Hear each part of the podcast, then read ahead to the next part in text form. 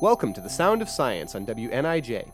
I'm Jeremy Benson from NIU STEM Outreach. Today's question comes from Ryan. He asks, How do you make a 3D printed heart that actually works? To help me answer this, I've brought in recent NIU graduate and 3D printing expert, Mackenzie Thompson. So, Mackenzie, let me start by asking if it's even possible to print with things other than plastic. 3D printing is another term for additive manufacturing, which means we build something from nothing.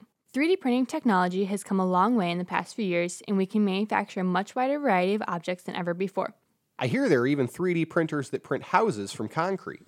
A tiny house with a bedroom, bathroom, living room, kitchen, and porch can be printed for less than $10,000 and finished in less than 24 hours. Yep, the possibilities of 3D printing with traditional materials are huge. However, human tissues remain a challenge. Very recently, scientists have been able to create implants that slowly break down as the body fills it with cells and blood. The ink being printed is made up of a gel containing a bunch of cells that are needed to grow the tissue.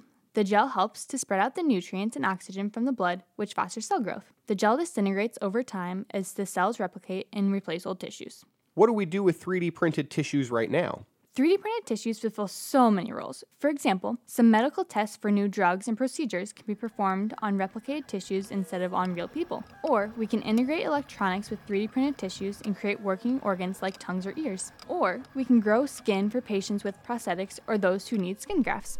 And hearts? Can we 3D print hearts? Not yet. Right now, the tissues being printed can't perform complex functions or fully interact with the nervous system.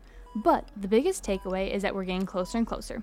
Less than 100 years ago, we couldn't successfully transplant kidneys, and now, who knows how long it will be until we have printers for organs in our local hospitals. Wow. Well, this has been The Sound of Science on WNIJ, where you learn something new every day.